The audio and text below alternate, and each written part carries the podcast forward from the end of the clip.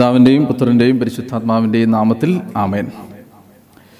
അപ്പോൾ ന്യായാധിപന്മാരുടെ പുസ്തകത്തിന്റെ ഒന്ന് മുതൽ മൂന്ന് വരെയുള്ള അധ്യായങ്ങളിലെ ഒന്നാമത്തെ അധ്യായം മുതൽ മൂന്നാമത്തെ അധ്യായത്തിന്റെ ആറാമത്തെ വാക്യം വരെയാണ് നമ്മൾ കണ്ടത്. നന്നായിട്ടത് മനസ്സിലായി അല്ലേ? ഇനി നമുക്ക് മൂന്നാമത്തെ അധ്യായത്തിന്റെ ഏഴാമത്തെ വാക്യം മുതൽ പതിനാറാം അധ്യായത്തിന്റെ മുപ്പത്തിയൊന്നാം വാക്യം വരെ ഞാൻ പറഞ്ഞിരുന്നു. അതൊരു ഒരു സൈക്കിൾ റിപ്പീറ്റ് ചെയ്ത് വരികയാണ്. അതായത് ഒരേ തരത്തിൽ ജനത്തിന്റെ ജീവിതത്തിൽ സംഭവിക്കുകയാണ്. ഒരുപോലാണ് സംഭവിക്കുന്നത്. അങ്ങനെ ഏഴ് തവണ ഒരേ കാര്യം ഏഴ് തവണ ആവർത്തിക്കുന്നു. വിവിധ സ്ഥലങ്ങളിൽ വിവിധ സമയത്ത് എന്നുള്ളത് ഒഴിച്ചാൽ ആ സംഭവിക്കുന്ന കാര്യത്തിന്റെ പാറ്റേൺ ഒന്ന് തന്നെയാണ്. ഒരുപോലെ തന്നെയാണ് സംഭവിക്കുന്നത്. അതെങ്ങനെയാണ്? അപ്പം അത് ഒരു പ്രത്യേക രീതിയിലാണ് ഇത് സംഭവിക്കുന്നത്. ഒന്നാമത്തേത് ജനം ദൈവത്തിന്റെ കൽപ്പന ലംഘിക്കുന്നു. അപ്പോഴേക്കും ഒരു ബാഹ്യ ശത്രു അവരെ വന്ന് ആക്രമിക്കുന്നു. അവർ ആ നിസ്സഹായ അവസ്ഥയിൽ ദൈവത്തെ വിളിച്ചപേക്ഷിക്കുന്നു. അപ്പോൾ ദൈവം അവർക്ക് സഹായത്തിനായി ഒരു രക്ഷകനെ അയക്കുന്നു. അപ്പോൾ ഇത് നമുക്ക് ആദ്യം വചനം വായിക്കാം. എന്നിട്ട് ഞാൻ പിന്നീട് അത് വിശദീകരിച്ച് പറഞ്ഞു തരാം. മൂന്നാമത്തെ അധ്യായത്തിൽ ഏഴാമത്തെ വാക്യം മുതൽ വായിക്കാം. ഈ പാറ്റേൺ ആണ് ഇനി ആവർത്തിക്കപ്പെടാൻ പോകുന്നത് ഏഴ് തവണ. മൂന്നാമത്തെ അധ്യായം ഏഴാമത്തെ വാക്യം തങ്ങളുടെ ദൈവമായ കർത്താവിനെ മറന്ന് ബാൽദേവന്മാരെയും അഷേരാ പ്രതിഷ്ഠകളെയും സേവിച്ചുകൊണ്ട് ഇസ്രായേൽ കർത്താവിന്റെ മുമ്പാകെ തിന്മ പ്രവർത്തിച്ചു. അതിനാൽ കർത്താവിന്റെ കോപം ഇസ്രായേലിനെതിരെ ജ്വലിച്ചു. അവിടുന്ന് അവരെ മെസ്സപ്പെട്ടോമിയ രാജാവായ കുഷാൻഡി ശത്താമിന്റെ കൈകളിൽ ഏൽപ്പിച്ചു.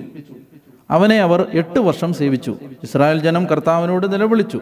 കാലേബിന്റെ ഇളയ സഹോദരനായ കെനാസിന്റെ പുത്രൻ ഒത്തുനിയേലിനെ കർത്താവ് അവർക്ക് വിമോചകനായി നിയമിക്കുകയും അവൻ അവരെ മോചിപ്പിക്കുകയും ചെയ്തു.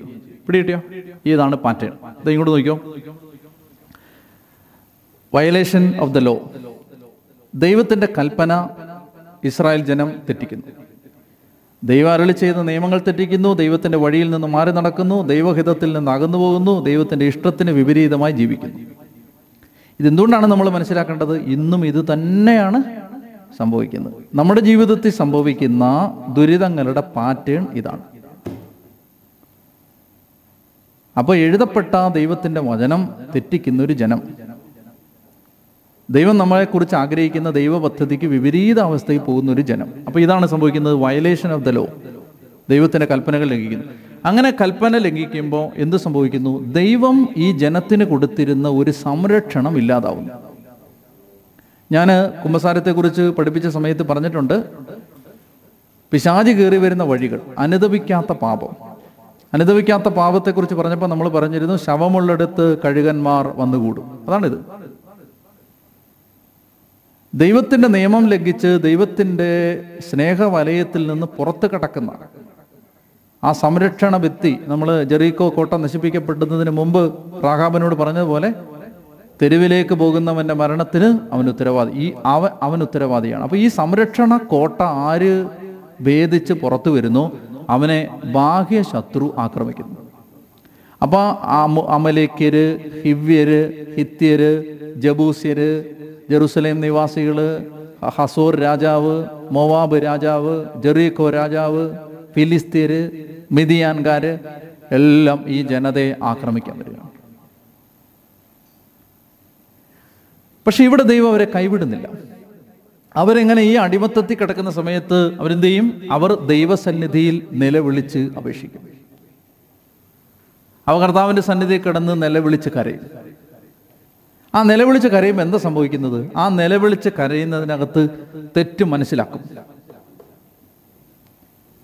നിലവിളിച്ച് കരയുന്ന സമയത്ത് അവർക്ക് തെറ്റ് മനസ്സിലാവും. രണ്ടാമത്തേത് ഈ ശത്രുവിനെ ഈ ശത്രുവിന് തങ്ങൾ കീഴ്പ്പെടേണ്ടി വന്നത് പാപം മൂലമാണെന്ന് അവർ തിരിച്ചറിയും. തങ്ങളെ സഹായിക്കാൻ ദൈവമല്ലാതെ മറ്റാരും ഇല്ലെന്ന് അവർക്ക് മനസ്സിലാവും. ദൈവത്തിനല്ലാതെ ആർക്കും രക്ഷിക്കാൻ പറ്റില്ല പറ്റില്ലെന്ന തിരിച്ചറിവിൽ അവർ എളിമപ്പെടും. ആ എളിമപ്പെടലിൽ അവർ ദൈവത്തെ വിളിച്ചപേക്ഷിക്കും. അപ്പോൾ ദൈവം എന്ത് ചെയ്യും? ആരെങ്കിലും തിരഞ്ഞെടുക്കും ഒരു വിമോചകനെ അഭിഷേകം ചെയ്യും അവൻ വന്ന് രക്ഷിക്കും. കിട്ടിയോ? അപ്പൊ ഈ പാറ്റേണാണ് ആവർത്തിക്കപ്പെടുന്നത്. ഇനി നമ്മൾ ഈ കാണാൻ പോകുന്ന മൂന്നാമത്തെ അധ്യായം ഏഴാമത്തെ വാക്യം മുതൽ പതിനാറാമത്തെ അധ്യായം മുപ്പത്തി ഒന്നാമത്തെ വാക്യം വരെ നമ്മൾ കാണാൻ പോകുന്നത്. അതായത് സാംസൺ ഈ ജീവിത സാംസന്റെ മരണം വരെയുള്ള സംഭവത്തിൽ നമ്മൾ ഇനി കാണാൻ പോകുന്നത് ഏഴ് തവണ ഈ സൈക്കിൾ ആവർത്തിക്കപ്പെടാൻ പോവാണ്. അപ്പോൾ അതിനെക്കുറിച്ച് നമ്മൾ കൂടുതൽ വിശദമായിട്ട് കാണുന്നത് എങ്ങനെയാണ് ഈ അധ്യായങ്ങളിലൂടെ നമ്മൾ പോവാണ്. ഇനി ഇതിനെക്കുറിച്ച് ഒരു കാര്യം ഒരു ഒരു വാക്കുകൂടി നേരത്തെ ഞാൻ പറയുകയാണ്. ഒരു അധ്യായത്തെക്കുറിച്ചും ഒത്തിരി വിശദീകരണങ്ങൾ നമ്മൾ തരില്ല. കാരണം അതിന് ആവശ്യമില്ല. ഈ പാറ്റേൺ ഇതാ തന്നു കഴിഞ്ഞു.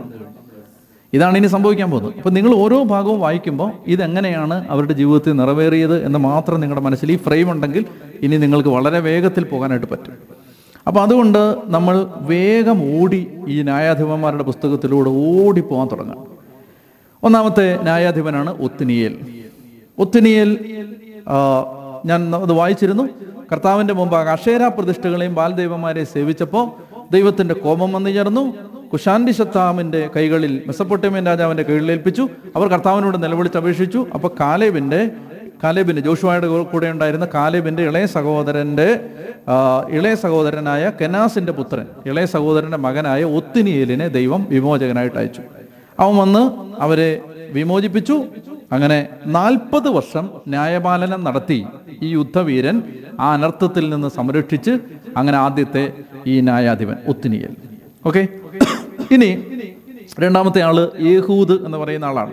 ഞാൻ എല്ലാം ഒന്നും വായിക്കുന്നില്ല. ഇയാൾ ഇടത്തെ കയ്യനാണ് ലെഫ്റ്റ് ഹാൻഡറാണ് അപ്പോൾ അതുകൊണ്ട് ഇയാൾ എന്ത് ചെയ്യുന്നു? ഈ മനുഷ്യൻ പരിശോധന ഈ മോവാബ് രാജാവാണ് വന്ന് കീഴ്പ്പെടുത്തുന്നത്. മോവാബ് രാജാവ് വന്ന് ഈ ജനത്തെ കീഴ്പ്പെടുത്തി.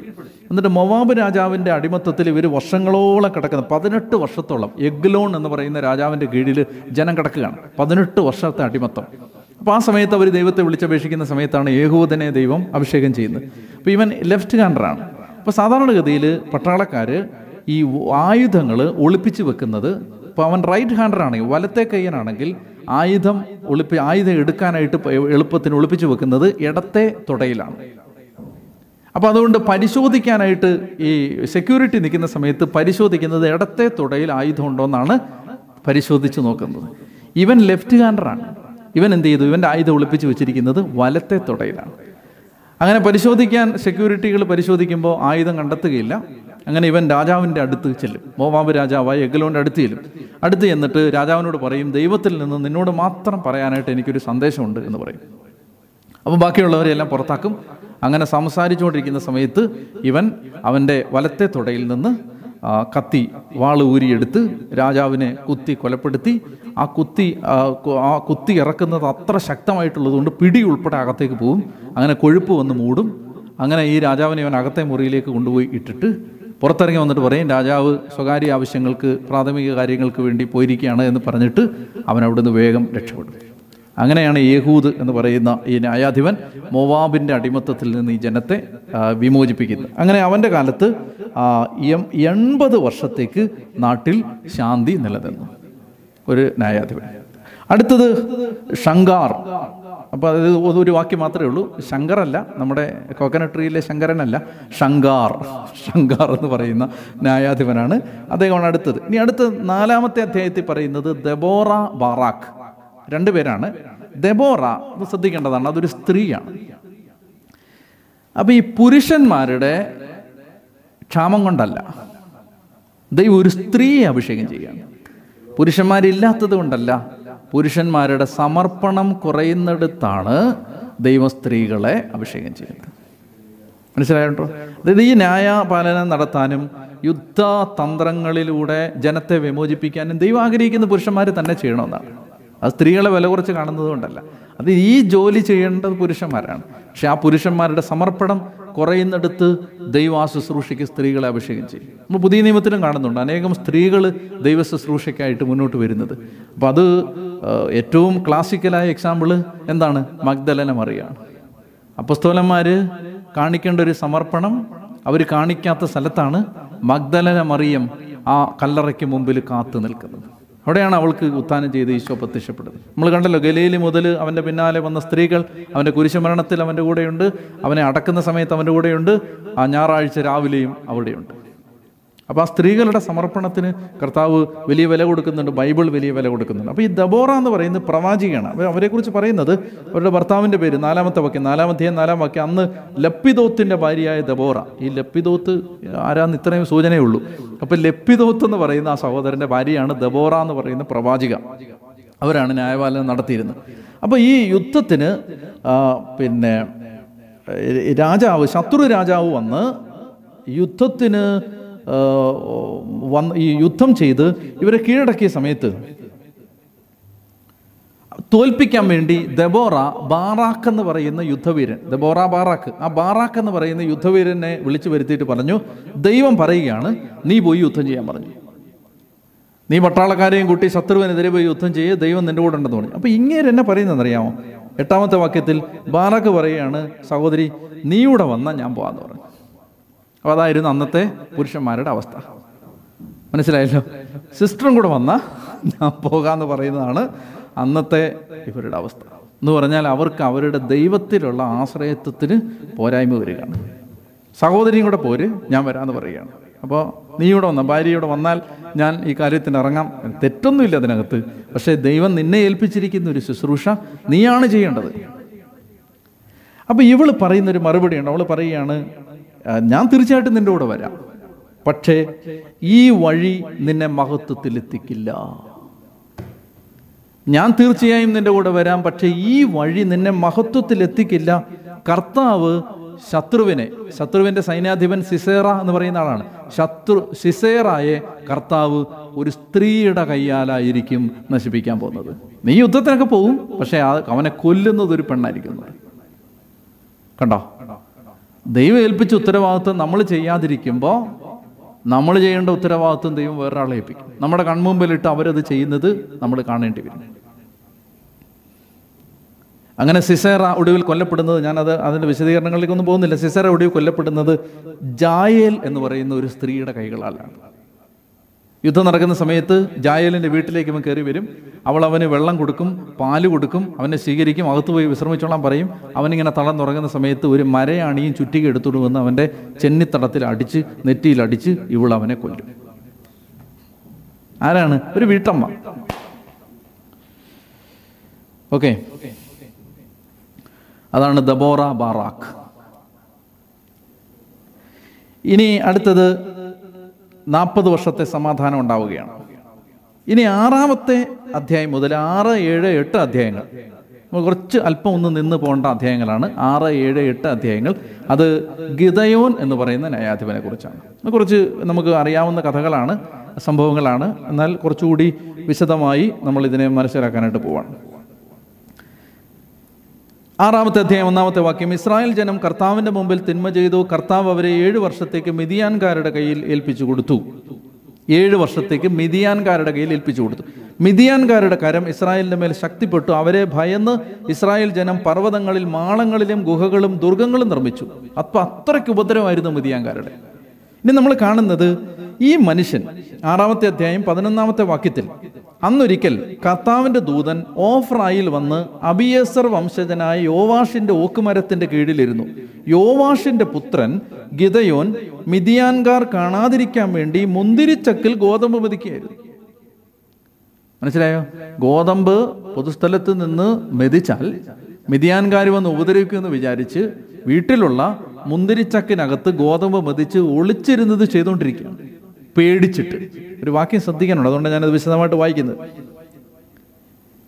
യോവാഷിന്റെ പുത്രൻ ഗതയോൻ മിതിയാൻകാർ കാണാതിരിക്കാൻ വേണ്ടി മുന്തിരിച്ചക്കിൽ ഗോതമ്പ് മെതിക്കുകയായിരുന്നു. കർത്താവിന്റെ ദൂതൻ അവന് പ്രത്യക്ഷപ്പെട്ട് പറഞ്ഞു ധീരനും ശക്തനുമായ മനുഷ്യ കർത്താവ് നിന്റെ കൂടെ. ആരോടെ പറയുന്നത് ധീരനും ശക്തനുമായ മനുഷ്യ. ആരെയാ വിളിക്കുന്നത് മിതിയാങ്കാർ കാണാതിരിക്കാൻ വേണ്ടി പേടിച്ച് മറഞ്ഞിരുന്ന് മുന്തിരിച്ചക്കിനകത്ത് ഗോതമ്പ് മതിച്ചുകൊണ്ടിരിക്കുന്നവനെ വിളിക്കുകയാണ് ശക്തനും ധീരനുമായ മനുഷ്യ. ഇപ്പൊ സത്യമല്ലല്ലോ ഈ പറയുന്നേ.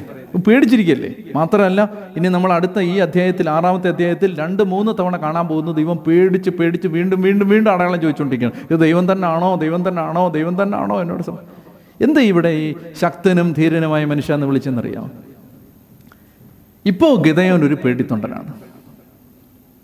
ഇപ്പോഴത്തെ അവന്റെ അവസ്ഥ അവന് ഒട്ടും ധൈര്യമില്ല അവൻ ഭയപ്പെട്ട് കഴിയാണ് അവൻ അവനിൽ തന്നെ ഒരു വിശ്വാസമില്ല ഒരു സെൽഫ് എസ്റ്റീം ഇല്ല അവന്റെ കുടുംബത്തെക്കുറിച്ച് അവന് ഇതെല്ലാം നമ്മൾ വായിക്കും ഇതിനകത്ത്. അവന്റെ കുടുംബത്തെക്കുറിച്ച് അവന്റെ ഒരു അഭിപ്രായമില്ല. ആ വീട്ടിൽ തന്നെ അവൻ ഏറ്റവും നിസ്സാരനാണ്. ഇപ്പോഴത്തെ അവന്റെ അവസ്ഥ ഏതാണ്? എന്നാൽ ഇത്തിരി അങ്ങോട്ട് കഴിയുമ്പോൾ നമ്മൾ കാണാൻ പോകുന്നത് ഇനി നീണ്ടു നിൽക്കാൻ പോകുന്ന അനേക വർഷങ്ങളിൽ അവനെപ്പോലെ ധൈര്യവാനായ മറ്റൊരാളില്ലാത്ത വിധത്തിൽ ദൈവത്തിന്റെ ആത്മാവ് അവനെ മാറ്റിമറിക്കാൻ പോവുകയാണ്. ദൈവം കാണുന്ന എന്തെന്നറിയാമോ? നീ ഇപ്പോൾ എന്താണെന്നല്ല നാളെ നിന്നെ എന്താക്കും എന്നാണ്. അതാണ് ഈ പറയുന്നത്. ശക്തനും ധീരനുമായ മനുഷ്യ. നിന്റെ നാളകളെ കണ്ടുകൊണ്ടാണ് ഈ പറയുന്നത്. ഇന്നത്തെ നിന്റെ അവസ്ഥ ഈ പറഞ്ഞൊക്കെ തന്നെയാണ്. പേടിച്ചിട്ട് മുന്തിരിച്ചക്കിനകത്ത് ഗോതമ്പ് മതിച്ചുകൊണ്ടിരിക്കുക കർത്താവിന്റെ ആത്മാവ് നമ്മൾ വായിക്കുന്നുണ്ട് എന്നറിയാമോ കർത്താവിന്റെ ആത്മാവ് ഗതയോനിൽ ആവസിച്ചു. കർത്താവിന്റെ ആത്മാവ് ഗതയോനിൽ അങ്ങോട്ട് ആവസിച്ച് കഴിഞ്ഞപ്പോൾ എന്താ സംഭവിക്കുന്നത് അറിയാമോ അവൻ ഈ ഉണ്ടായിരുന്ന മുഴുവൻ ഭയവും അവനെ വിട്ടുമാറി. അവനെ പിന്നീട് ദൈവം അത്ഭുതകരമായി എടുത്ത് ഉപയോഗിക്കാൻ പോവാണ്. അപ്പം ദൈവം നമ്മുടെ നാളുകളിലേക്ക് നോക്കിക്കൊണ്ടിരിക്കുകയാണ്. നമ്മൾ എന്താണെന്നല്ല നമ്മൾ എന്താക്കാം എന്നാണ് ദൈവം കാണുന്നത്. എന്താക്കാം? നമ്മുടെ ആക്ച്വാലിറ്റി അല്ല നമ്മുടെ പോസിബിലിറ്റിയാണ് ദൈവത്തിന്റെ കണ്ടിൽ ഓക്കെ? അപ്പോൾ അങ്ങനെ ദൂതം പറയുകയാണ് നീ മിതിയാൻകാരുടെ കയ്യിൽ നിന്ന് മോചിപ്പിക്കണം. പതിനഞ്ചാമത്തെ വാക്യം ഗതയം പറഞ്ഞു അയ്യോ കർത്താവേ ഇസ്രായേലിനെ രക്ഷിക്കാൻ എനിക്ക് എങ്ങനെ കഴിയും? മനാസയുടെ ഗോത്രത്തിൽ എന്റെ വംശം ഏറ്റവും ദുർബലമാണ് എന്റെ കുടുംബത്തിൽ ഏറ്റവും നിസാരനാണ് ഞാൻ. കർത്താവ് അവനോട് പറഞ്ഞു ഞാൻ നിന്റെ കൂടെ ഉണ്ടായിരിക്കും. ഒറ്റയാളെ എന്ന പോലെ മിതിയാങ്കാരെ നീ നിഗ്രഹിക്കും. അപ്പോൾ അവൻ അടയാളമൊക്കെ ചോദിക്കുകയാണ്. അപ്പോൾ ഈ അടയാളം ചോ ഇങ്ങനെ എന്താ പറയുക അടയാളമൊക്കെ ചോദിക്കുന്ന സമയത്ത് നമ്മൾ കാണേണ്ടത് ഈ കർത്താവിന്റെ ആത്മാവ് അവന്റെ മേൽ വരുന്നു. അതൊന്ന് പറഞ്ഞിട്ട് ഞാൻ പറയാം അടയാളത്തെക്കുറിച്ച്. കർത്താവിന്റെ ആത്മാവ് അവന്റെ മേൽ ആവസിച്ചു. അപ്പോൾ ശരിക്കും അത് പറയുന്നത് ആ, ശരിക്കുള്ള ഭാഷാപ്രയോഗം എന്ന് പറഞ്ഞാൽ ഒരു പുതപ്പ് പോലെ അവന്റെ മേൽ വന്ന് വീണു എന്നാണ്. കർത്താവിന്റെ ആത്മാവ്. അപ്പോൾ ഇവിടെ ഒരു ഒരല്പം നിന്ന് നമ്മളൊരു കാര്യം ഒന്ന് ശ്രദ്ധിച്ച് മനസ്സിലാക്കണം. ഈ ന്യായാധിപന്മാരുടെ പുസ്തകം ഒരു കരിസ്മാറ്റിക് ഗ്രന്ഥമാണ്. എന്ന് പറഞ്ഞാൽ എന്താണ്? കാരിസം പ്രവർത്തിക്കുന്ന പുസ്തകമാണിത്. കാരിസം കൃപ വരങ്ങൾ. ഇപ്പൊ ദൈവത്തിന്റെ ആത്മാവ് ചില വ്യക്തികളിലേക്ക് ഇറങ്ങി വരുന്നു. അവർക്ക് ചില ശക്തി ചില വരങ്ങൾ ചില കൃപകൾ അത് കൊടുക്കുന്നു. അവർ യുദ്ധം ചെയ്യുന്നു. അവർ പോരാടുന്നു. ഇതാണല്ലോ കരിസ്മാറ്റിക്. പക്ഷെ വലിയൊരു വ്യത്യാസമുണ്ട്. നമ്മൾ പുതിയ നിയമത്തിൽ ഇന്ന് നമ്മൾ മനസ്സിലാക്കുന്ന കരിസ്മാറ്റിക്കും ഈ പഴയ നിയമത്തിൽ ഈ കരിസ്മാറ്റിക്കും വ്യത്യാസമുണ്ട്. എന്താ വ്യത്യാസം എന്നറിയാമോ? പരിശുദ്ധാത്മാവ് ഒരു പ്രത്യേക ദൗത്യ നിർവഹണത്തിനായി അല്പകാലത്തേക്ക് ചില മനുഷ്യരിൽ വരുന്നു അവരെ കൊണ്ട് ആ ജോലി ചെയ്യിക്കുന്നു അത് കഴിയുമ്പോൾ തിരിച്ചു പോകും. കുറച്ച് കാലത്തേക്കേ ഉള്ളൂ. അതായത് ഗിതയോനെ കൊണ്ട് മിതിയാൻകാരെ തോൽപ്പിച്ചതിന് ശേഷം ആത്മാവ് മടങ്ങിപ്പോകും. അതുകൊണ്ട് എന്ത് സംഭവിക്കുന്ന അറിയാമോ അതുകൊണ്ട് നമ്മൾ കാണുന്ന ഒരു കാഴ്ചയുണ്ട്. ഈ ശക്തന്മാർ അതിശക്തമായി ദൈവത്തിന്റെ ആത്മാവിനാൽ നിറഞ്ഞ് യുദ്ധം ചെയ്ത ഈ മഹാപോരാട്ടക്കാര് പാപത്തിൽ വീണ് കിടക്കുന്നത് നമ്മൾ കാണുന്നുണ്ട് എന്താ കാര്യം? ഒരു ദൗത്യത്തിന് വേണ്ടി ആത്മാവ് അവരിൽ വരുന്നു. അവരെ കൊണ്ടൊരു മിനിസ്ട്രി ചെയ്യിക്കുന്നു. പോകുന്നു ഇവിടെ വളരെ ശ്രദ്ധിച്ച് നമ്മളൊരു കാര്യം മനസ്സിലാക്കണം. പഴയ നിയമത്തിൽ ഈ പിതാക്കന്മാരുടെ മേലെല്ലാം ഇറങ്ങി വന്ന പരിശുദ്ധാത്മാവ് ഇപ്രകാരമാണ് വന്നത്. അത് അവരിൽ റിമെയിൻ ചെയ്തില്ല. ആ പരിശുദ്ധാത്മാവ് ഒരു നിലനിന്നില്ല. ആ പരിശുദ്ധാത്മാവ് അവരിൽ ജീവിച്ചില്ല. അവരുടെ ഹൃദയത്തിൽ വസിച്ചില്ല. അതുകൊണ്ട് എന്ത് ചെയ്തു? അവർ പാപത്തിൽ വീണുപോയി.